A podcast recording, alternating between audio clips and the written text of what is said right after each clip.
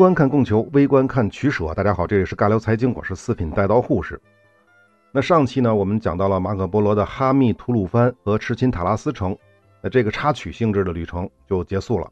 那么接下来我们回到正路，马可波罗游记上说啊，离开了哈密，向东和东北走十日，经过一个居民稀少也没有什么值得考察的地方，到达一地叫做宿州。前面讲过，这个走位肯定是不对的，大家看地图就知道。如果从哈密向东和东北，就应该进入现在的蒙古国境内了。如果是去河西走廊的宿州的话，也就是现在的酒泉，那应该是东南方向，而不是东北。那这个小 bug 我们就不纠结了。那宿州也就是酒泉，没啥可说的。接下来是甘州，也就是现在的张掖。这里要说的是呢，甘州有三座宏伟的基督教堂。那其实马可波罗进入现在的中国版图这一路上，多数城镇他都说有基督徒。那本以为呢，马可波罗会进一步解释一下这三座宏伟的教堂到底有多宏伟，呃，但游记在这儿就没有下文了，直接转到了说本地的其他庙宇。根据他的描述，应该指的是一些佛教寺庙，什么各种木雕啊、石刻或者泥塑的雕像，栩栩如生之类的。那所以呢，我又高度怀疑这三座宏伟教堂的真实性了。那么查了一下呢，也没有查到在张掖有古代基督教堂遗迹的说法。也请去过张掖旅游的朋友，当然最好是张掖本地的朋友，帮我再次验证一下啊。那么另外要说的是，马可波罗一行人抵达甘州之后呢，并没有着急赶路，而是休息了一段时间。有意思的是啊，你可以猜一猜他们在甘州待了多久呢？估计你是想不到的，待了一年。而且呢，马可波罗游记当中没有记载具体的原因，为什么跟这儿待一年之久。只有一句话，说是马可波罗和他的父亲和叔叔英固在该城市逗留了约一年。这英固是啥故啊？也不说。为什么说有意思呢？这当年马可波罗的父亲和叔叔不是特别着急的返回东亚吗？生怕忽必烈把他们当骗子了。那这段我没描述啊，其实前面是说过的啊。可是现在他们已经踏入了元朝的疆域，甚至已经接近了中原腹地的时候，为什么要停下脚步长达一年的时间呢？如果说是因为穿越罗布荒原太辛苦需要调整，那休息一个月两个月也就足够了吧。唯一合理的解释，那就是马可波罗的父亲或者叔叔染病了，但具体是什么病需要养一年的时间，这个就不好猜了。那么另外一个版本的《马可波罗游记》呢，他是这么说的：说马可的父亲和叔叔是因为商业上的原因，在这个城市逗留了一年。那关于这第二种说法呢，我是不信的。在张掖做生意做了一年，这可能吗？难道你在张掖做生意比去拜见元朝皇帝还紧急吗？除非，除非哥几个没钱了。总之呢，马可波罗也没有解释。那么在这一年的时间里，马可波罗本人又做了哪些事儿呢？不知道，游记里没有写。但是离开甘州，也就是张掖，商队并没有向东，而是向北，转向了北方。按理说啊，商队到了甘州、张掖这儿。就应该是向东南的方向，到武威之后呢，要么进入陕西去河南，要么就走河套，从内蒙进入河北。那为什么马可波罗他们向北了呢？从张掖这儿向北呢？向北又去哪儿呢？我直接向后翻了几章的内容啊，这才看明白。可能我说的是可能啊，商队并不是向北而行，而是马可波罗顺便讲述了一下甘州以北的风土人情。也就是说，以下这部分内容可能是他们待在甘州这一年听当地人讲的。当然，另外一个版本的游记呢，则言之凿凿地说，商队确实是向北而行，前往了蒙古高原的腹地。或者呢，马可波罗他们在甘州待了这一年，确实是做生意，只不过他们做的是从甘州到蒙古高原腹地的生意。那要是这样的话，那是真缺钱了。可是呢，问题又来了，我想起了马可波罗父亲和叔叔曾经得到过忽必烈御赐的金牌。他们是丢了吗？还是过了保质期？呃，毕竟这过了好几年啊，不知道这个就是我瞎猜胡扯的了。那么马可波罗的描述是呢，从甘州向北行十二日，有一座叫做伊季纳的城市，听上去挺怪的吧？这名字，我搜了一下地图啊，如果是现在张掖直接向北的话，最佳路线是沿着一条叫做额木纳高勒的河流，绕过正北方的巴丹吉林沙漠，再抵达目的地伊吉纳。那么这个位置呢，应该是现在中国临近蒙古国边境的鄂吉纳旗。接下来，如果继续向北，要准备四十天的粮食，因为他们将会穿越一个虽然有水源和松林，但是呢人迹罕至，而且野兽出没的无人区。马可说呢，这个地区只有夏天在某些的河谷才有人烟，而他们穿越过这个无人区之后，就是四十天啊，抵达的目的地叫做哈拉和林。这又是哪儿啊？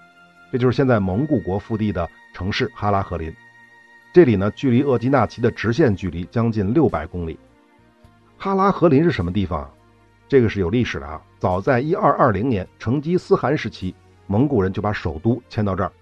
而一二六零年，忽必烈和阿里不哥不是爆发了蒙古帝国继承人的争夺战吗？其中，忽必烈是在开平府称帝的，也就是原上都，位于现在内蒙的锡林郭勒盟的多伦县。而阿里不哥则是在哈拉和林自封蒙古大汗。所以大家知道哈拉和林的重要性了吧？那为什么马可波罗一定要在游记当中单独加这么一段漠北的故事呢？毕竟他本人大概率可能是没有真的去过哈拉和林，当然更北方就更不可能去了。那到底是为什么呢？我猜的啊，因为接下来呢，他要大谈特谈蒙古人的历史了，从王罕讲起，说到铁木真打败王罕，一统草原，再到成吉思汗膝盖中了一箭，然后因为伤势过重而死。那这一部分的细节我就不说了啊。只说一件事儿，就是成吉思汗的死。马可波罗听到的说法呢是这样的：说啊，成吉思汗是被葬在了阿尔泰山。当然，具体是阿尔泰山什么位置呢？马可波罗也不知道。这个阿尔泰山呢，是从东南到西北走向，从中国新疆维吾尔自治区的北部和蒙古的西部，一直延伸到俄罗斯境内与哈萨克斯坦东部，绵延两千公里。北部的平均海拔呢两千零五十米，南部平均海拔两千三百七十七米。另外呢，马可波罗描述了成吉思汗下葬的过程，这方面呢，相信很多朋友都听过。说呢是在运输灵柩的过程当中呢，护送的人要将途中遇到的所有人都杀死，作为殉葬者。而且这些人还会说，离开现世到阴间去服侍你们驾崩的主人吧。这蒙古人相信呢，这样被杀死的人呢，在阴间还会成为大汉的奴仆。他们又把最好的马匹也杀死，供主人在阴间享用。那具体杀了多少人呢？马可波罗是没有说成吉思汗死的时候杀了多少人陪葬，但是呢，到后来蒙哥汗的尸体运往阿尔泰山的过程当中呢，护送的兵马沿途杀死了将近两千人。那么关于成吉思汗的死亡和埋葬，游记里记载的差不多就是这些了啊。那么成吉思汗真的是死于膝盖中了一箭吗？成吉思汗的陵墓是不是真的在阿尔泰山呢？那么以下内容就不是来自于马可波罗游记了。先说原始的记载，非常简单。就说啊，成吉思汗是于一二二七年率蒙古大军征讨西夏，是在围困西夏首都的过程当中呢，死于宁夏南部的六盘山。原始中没有交代成吉思汗具体是怎么死的，就说崩于萨里川哈老图之行宫。据说呢，成吉思汗死之前啊，西夏皇帝已经答应投降了，但是这铁木真同学不争气，先死了。为了稳住西夏，蒙古人呢密不发丧，在西夏投降之后呢。他们还是背信弃义的杀死了西夏的末代皇帝，而且还差点屠了城。那这是原始的说法。咱们再来说蒙古秘史的说法。这本书的作者呢不是很清楚，成书于一二五二年，距离成吉思汗死亡大概二十多年，所以呢原则上它的可信度呢要比原始高那么一点点。那么这个书记载的说法呢是成吉思汗是坠马而亡，但是这个就有点扯淡了。铁木真啊，即便是六十多岁了，也不至于坠马而亡吧？除非呢，他是遇到了什么其他情况，比如心脏病啊，或者一些啊，是吧，更有趣的事情。什么事情呢？我们再来看下一个记录。这一段的记载呢，是来自于一个天主教的使节，他曾经早于马可波罗三十年到过蒙古，他也写了一本记录蒙古历史的书，其中记载说呢，成吉思汗很可能是被雷电击中身亡的。那如果加上这个说法的话，坠马而亡就可以解释了。大家想一想，骑着马在大草原上，哐当一个雷，是吧？就坠马而亡了。因为在草原生活的朋友肯定是知道的，或者去玩的人应该都知道，如果草原上阴云密布了，绝对不能再骑马了，那骑马很有可能被雷劈啊。所以铁木真是不是是吧？杀人太多遭报应了，被雷劈了，结果坠马而亡，那就不知道了。那么以上这两个说法是比较正式的，或者说比较正规的说法。咱们再来讲讲不正规的说法啊。首先，这个说法呢是谣传，成吉思汗可能是被窝阔台给毒死的。说啊，是成吉思汗原本是要传位给窝阔台的，但是突然改了主意，想传位给老四拖雷，所以老三窝阔台就动了杀心。拖雷都知道吧？郭靖的拜把子兄弟。不是有句话吗？叫“立长不立贤，否则必玩完”嘛。啊，这是中国古代的精髓啊！开玩笑，没有这句话，我编的啊。啊，不过呢，这里要补充的是，窝阔台他也不是成吉思汗的长子，对吧？刚才说的是老三，成吉思汗的儿子当中呢，老大是术赤，老二是察合台，老三是窝阔台，老四是拖雷。那这老大老二呢，也就是术赤和察合台呢，两个人一直都不对付。前者呢是一二二七年死的，就死在成吉思汗前头了，而后者呢是一二四二年死的。那之所以察合台没有继承大汗位呢，是因为成吉思汗就看不上他，嫌他呢生性顽固，气量狭小，所以呢就只封了一个国主，也就相当于亲王。大家都知道察合台汗国就是源自这位成吉思汗的老二。啊，不过呢察合台当年为了反对老大术赤做继承人，他是积极的推荐老三窝阔台。这一段插曲说完，再来说最离奇的一个说法。这个说法呢，来自于《蒙古源流》一书，说呀，成吉思汗是被西夏王妃给弄伤，然后重伤致死。这个《蒙古源流》这个书呢，成书于十七世纪末，也就是清朝。虽然这个说法不靠谱呢，但非常值得一说。你听到我乐了啊，因为这段太逗了。说是啊，蒙古大军俘虏了西夏的王妃。六十多岁的成吉思汗呢，看到这位王妃美貌，就动了心思，将其纳入后宫。结果侍寝的当晚，就被王妃重伤了身体。随后，成吉思汗伤重不治身亡。是不是特想知道西夏王妃是怎么重伤铁木真的身体的？身体的哪个部分啊？不好意思啊，你们自个儿搜吧啊！开玩笑，其实你搜也搜不到，因为原话就两句：事业就寝，寒体受伤，阴质不爽。这个寒体的体到底指的是铁木真的哪块身体呢？大家自己发挥想象力吧！我我不知道啊。那么这个说法显然是不靠谱的，为什么呢？因为这几句话之前还有一段更离奇的内容。什么内容啊？就是描述西夏大汗和铁木真单打独斗的场面。那玩意儿简直神了啊！什么西夏大汗变换为蛇，成吉思汗就变换为大鹏。西夏大汗呢又变成老虎，成吉思汗就变成狮子；西夏大汗变成童子，成吉思汗就变成玉皇上帝。最终，成吉思汗生擒了西夏大汗，然后呢，顺势就俘虏了西夏王妃。然后就是你刚才听的那段，这他妈哪是蒙古人攻打西夏啊？这根本就是孙猴子和二郎神斗法呀！所以这个说法根本就不靠谱，大家听一听乐一乐就完了。那总的来说呢，成吉思汗死亡的具体原因。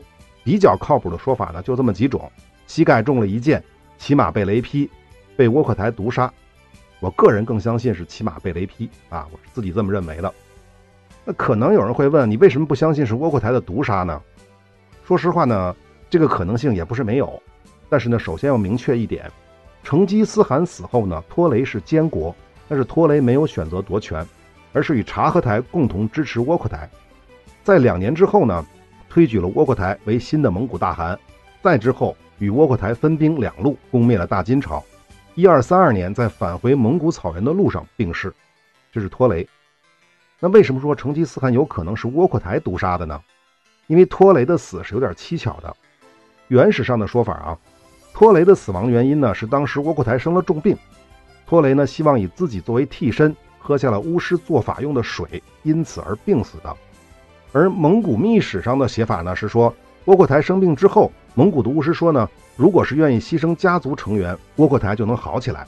于是托雷是主动饮下了被诅咒的饮料之后死亡的。这两个说法类似啊。想起了什么呀？有没有一种可能，窝阔台压根就没有病，而是装病？所谓巫师的说法，也是窝阔台早就安排好的，他完全是在利用托雷的善良。啊，不过这个也无所谓啊。要知道，托雷死之后，托雷的儿子蒙哥成为了窝阔台的养子，而窝阔台死后，他的长子贵由继承了大汗。但没几年，贵由就死了。经过了宫斗之后呢，蒙哥继位，就相当于就是风水轮流转，又转回了托雷家族。但是呢，这也为蒙古帝国的分裂埋下了伏笔。这个不是我们的主题，就不多说了啊。好，关于成吉思汗的死因，我们就说这么多。顺着这个话题呢，我们再聊几句成吉思汗的陵墓。马可波罗在哈拉和林听到的说法呢，是说成吉思汗被葬于了阿尔泰山。不过呢，你要是在地图上搜的话，你是能搜到成吉思汗陵的。这是位于我国内蒙的鄂尔多斯市的伊金霍洛旗草原，在鄂尔多斯市以南大概二十多公里。现在是全国重点文物保护单位五 A 级景区。对了，其实这个位置再往南二十公里就属于陕西省榆林了。不过呢，这个成吉思汗陵呢只是个衣冠冢，这个陵墓当中可能埋藏着成吉思汗最后的一口气，没听懂是吧？也就是灵魂的驼毛。什么意思呢？我查的解释是说啊，由于蒙古人信奉萨满教，他们认为人死了之后就要回归自然，灵魂就会藏到骨血当中。因此呢，在人将死之时呢，他们会把一撮白骆驼的绒毛放在将死之人的嘴边。若是这个人还有呼吸，驼毛就会轻微的抖动；若是这个人已经死了，那么这缕驼毛就变成了这个人的灵魂的吸附之物。也就是说，这撮白驼毛代表着死者的灵魂，那后人只要祭拜他就可以了。因此，在蒙古萨满教的角度上看，内蒙的成吉思汗陵并不是衣冠冢，而是成吉思汗的灵魂冢。好了，那么下面的问题是，成吉思汗的尸身到底埋在哪儿了呢？根据明朝人写的原史当中记载呢，是葬于祈年谷，但是这个祈年谷的位置呢是没有记载的，因为蒙古一直采用的是密葬制度，帝王的陵墓不封丘。什么叫不封丘啊？就是没有那种土堆起来的鼓包，包括随葬品也不能封丘。蒙古秘史当中记载，葬毕之后，万马踏平，撒上草种。待到来年绿草发芽之后，送葬的队伍才会离开，而且去返程的路上遇到所有的人都会被斩杀作为陪葬。这还没完，送葬队伍返回之后会被另一拨人杀死。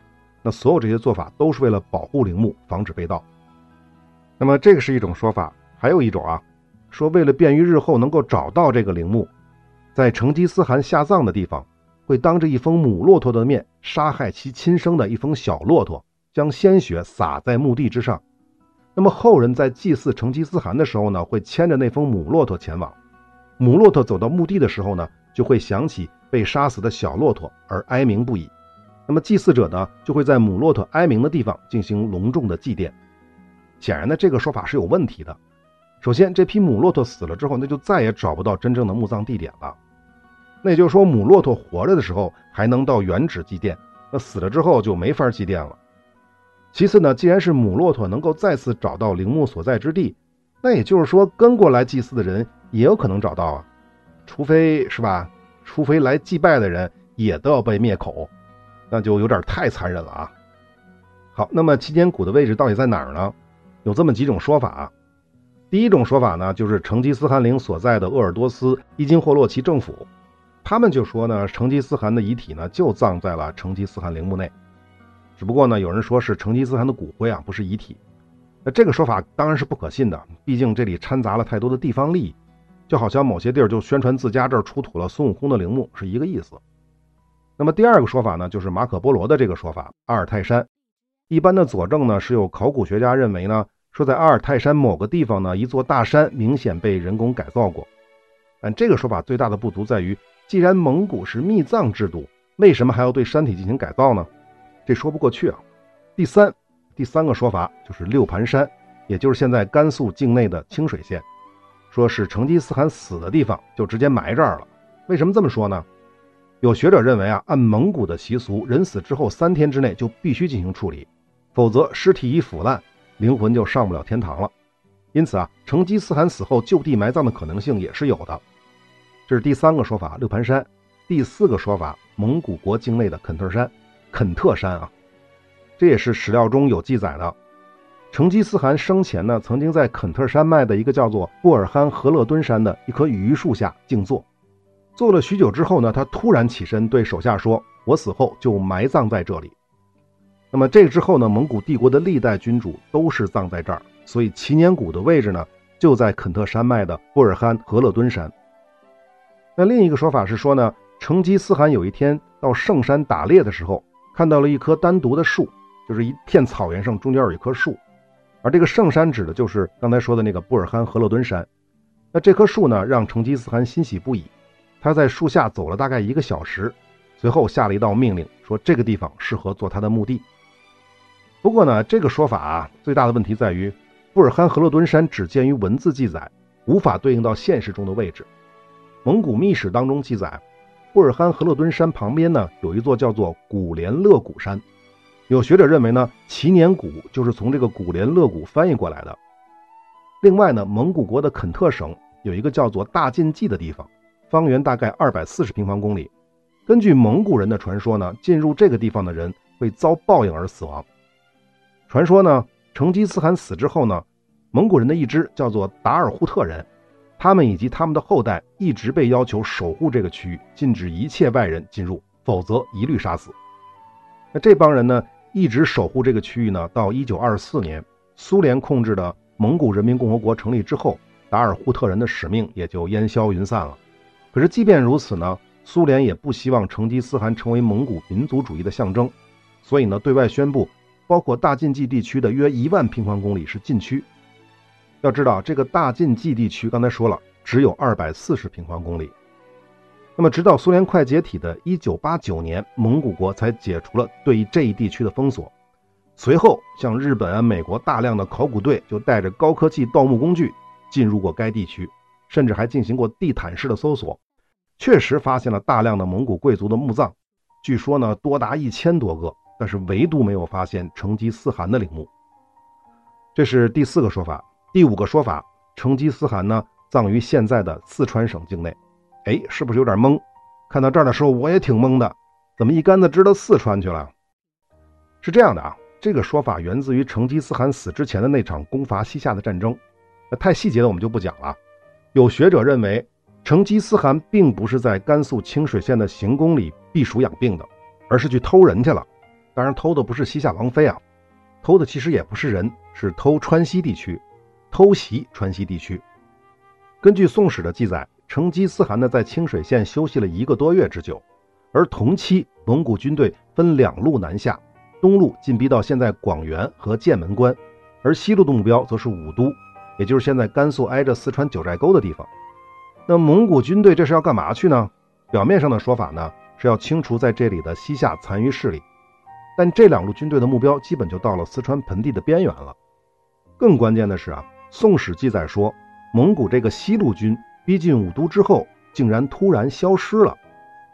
那具体怎么消失？为什么消失呢？史料上没有记载，但有学者认为，这路蒙古军队突然转向了，偷偷钻进了川西的大山里。目标是现在四川甘孜自治州的巴丹县附近，当年呢被称为大金川和小金川。那蒙古人的目的是什么呢？这位学者认为啊，当时川西虽然名义上归属于南宋，但实际上是无主之地，基本上就是当地的藏人和羌人部落实行的自治。那川西的位置呢，对于蒙古来说非常特殊，这里向南呢可以打大理，向东可以威胁南宋巴蜀之地。但是呢，蒙古军队是不可能明目张胆的进军川西的，那样的话，南宋和大理必然会有强烈的反应。所以呢，成吉思汗这个操作呢，只不过是明修栈道，暗度陈仓，借着收拾西夏的机会，偷偷去控制川西。因此呢，史籍上才会记载，当时成吉思汗是在清水县养病，而实际上他是亲自带队进入了川西。只不过呢，成吉思汗的命不是太好。最终呢，不知道是中了川西的瘴气呢，还是什么其他原因，死在了行军的途中。而川西的道路大家都知道，蜀道难，难于上青天嘛，走的都是山路，那灵车行动那肯定更难啊。那加上又是夏天，所以呢，成吉思汗死后呢，并没有把尸身运回草原，而是就近埋葬于大小金川之间。那关于这个说法呢，还有一个佐证，竟然来自《马可波罗游记》，因为游记上说啊。大汗是在围攻一个叫做太金的城堡时，膝部中了箭伤，并且呢，因为伤势过重而死的。那这个叫做泰金的城堡在哪儿呢？这显然不是史书上说的甘肃清水县的行宫。有学者就说啊，太金就是大金，是音译的问题，而大金指的就是大金川，而城堡指的就是当时川西少数民族土司修建的那种用于防御的石雕楼。好，这就是大小金川说，这也说完了。最后最后一个啊，最后一个说法，也是我个人认为最大可能性的，就是成吉思汗压根就没有尸身墓葬。人家萨满教的最高墓葬礼仪是什么呀？大家知道吗？是天葬。那具体什么是天葬，我就不描述了。有兴趣的朋友可以自行搜索。因此啊，成吉思汗的尸身呢，早就上天堂了。那不管上天堂的地方是大小金川还是清水县的行宫，那就不重要了。好，关于成吉思汗这部分大插曲我们讲完了，我们回到主线。那么马可波罗在哈拉河林这个部分呢，他还讲了一大堆蒙古人的什么习俗啊、军队啊、法律啊等等，没什么太大意思啊。那接下来呢？他说，从哈拉赫林再向北走的话，经过四十天的平原，就会抵达一个地方，这个地方叫做莫斯克利普特，也有的版本呢翻译为巴拉呼草原。马可波罗说啊，这儿呢就是野蛮人生活的地方了，当地的人呢吃野兽的肉，养鹿为家畜，而且还利用这些鹿来拉车，这是不是很熟悉啊？似乎马可波罗讲的是圣诞老人啊，那就不知道了啊。而且啊，马可还说这里的气候异常寒冷，如果再向北走四十天的话，就会抵达大泽，那里就没有人烟，也没有牲畜。蒙古人对这里唯一感兴趣的就是一种隼，就是一种鹰啊。大汗呢会专门派人到这里来抓幼隼，那抓幼隼的目的当然不是为了吃了啊，是为了驯化。最开始呢是用于捕猎，到后来就纯属娱乐性质了。那这里的大泽呢，有的资料认为就是北冰洋。而有的资料呢，则认为是贝加尔湖。为什么说是北冰洋呢？首先呢，《马可波罗游记》的英文版里这里用的词是 ocean，但这个不是重点啊。重点是马可波罗说，北面这个 ocean 的外面还有小岛，如果跑到那个岛上的话，可以看到北斗星就在头顶，并有一部分可能已经转到了南方去了。注意知识点啊，如果北斗星在头顶的话，那说明你已经抵达了北极点了，北极点附近嘛，最起码。那如果北斗星转到了南方，说明什么呀？说明你过了北极点嘛。当然，如果你是用现在的地理知识呢，是不存在北斗星转到南方的情况，因为北极就是北方的极点了。当时没有这种地理知识嘛。所谓的北斗星转到南方，参照物是谁啊？就是蒙古所在的亚欧大陆。另外呢，其实北极点并不存在岛屿或大陆，而是北冰洋，是个大洋。因此呢，马可波罗描述的北面大洋上的小岛。也就是说，那个北斗星在头顶的小岛也不一定是真正的岛屿，而可能是冰层，冰层下面还是海水。那具体的地理知识我们就不纠结了。但新的问题来了：如果马可波罗描述的是真实的话，那就说明了一件事儿：世界上最早抵达北极的人肯定不是欧美人。那一般的来说呢，最早声称抵达北极点的人呢是美国探险家罗伯特·皮里，他自称呢是在1905到1906年。以及1908和1909年两次前往北极探险，在第二次的旅程当中呢，也就是1909年的四月，他认为自己已经达到了地理上的北极点。不过呢，还有一个人认为自己比皮里抵达北极点的时间更早，他也是个美国人，叫做弗雷德里克·库克。他说自己在1909年的一月就已经完成了人类征服北极的使命。因为呢，这俩人征服北极呢，就是前后脚的事儿。所以呢，为了这个北极第一人争执了很长时间，更准确的说呢，是相互指责、揭短，甚至是谩骂了很长时间。结果呢，就是两败俱伤。当时的部分科学机构呢，都不认可双方最先抵达北极的主张，就是对两个人都不认可。这里所谓的科学机构呢，就包括欧洲的大学啊，以及地理协会之类的。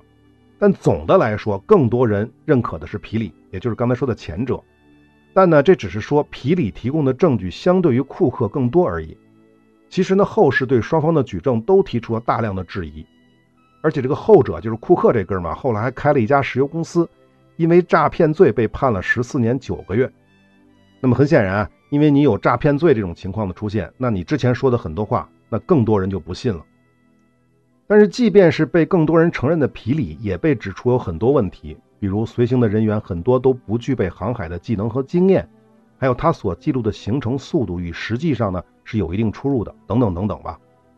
那么另外要说的是呢，正是因为这哥俩为了争北极第一人，在学术界争了个头破血流，这给其他的探险家提了个醒儿，就是说呢，想要证明自己的成就，就必须做更严密的准备措施。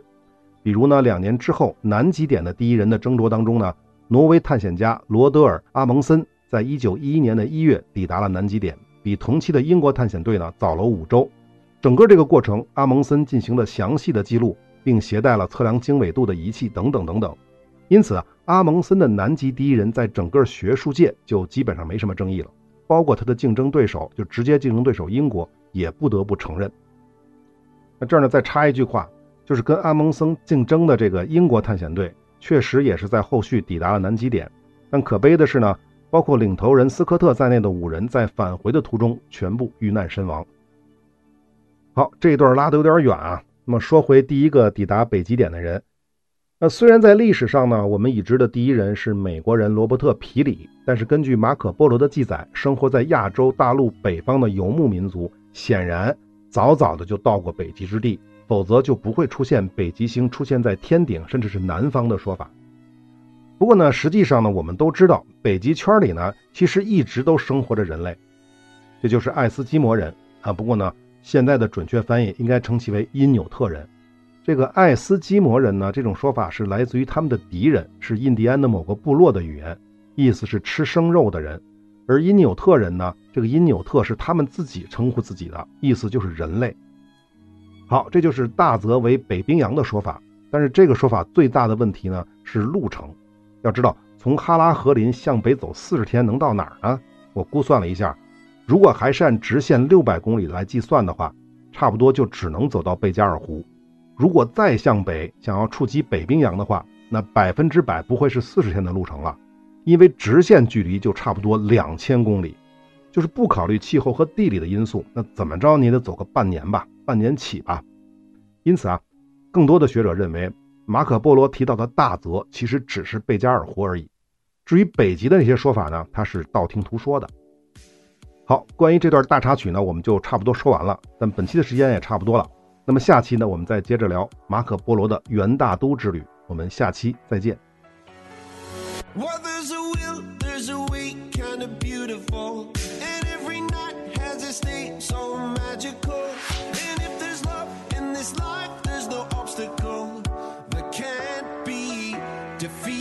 said For every tyrant to tear for the vulnerable In every loss all the bones of a miracle.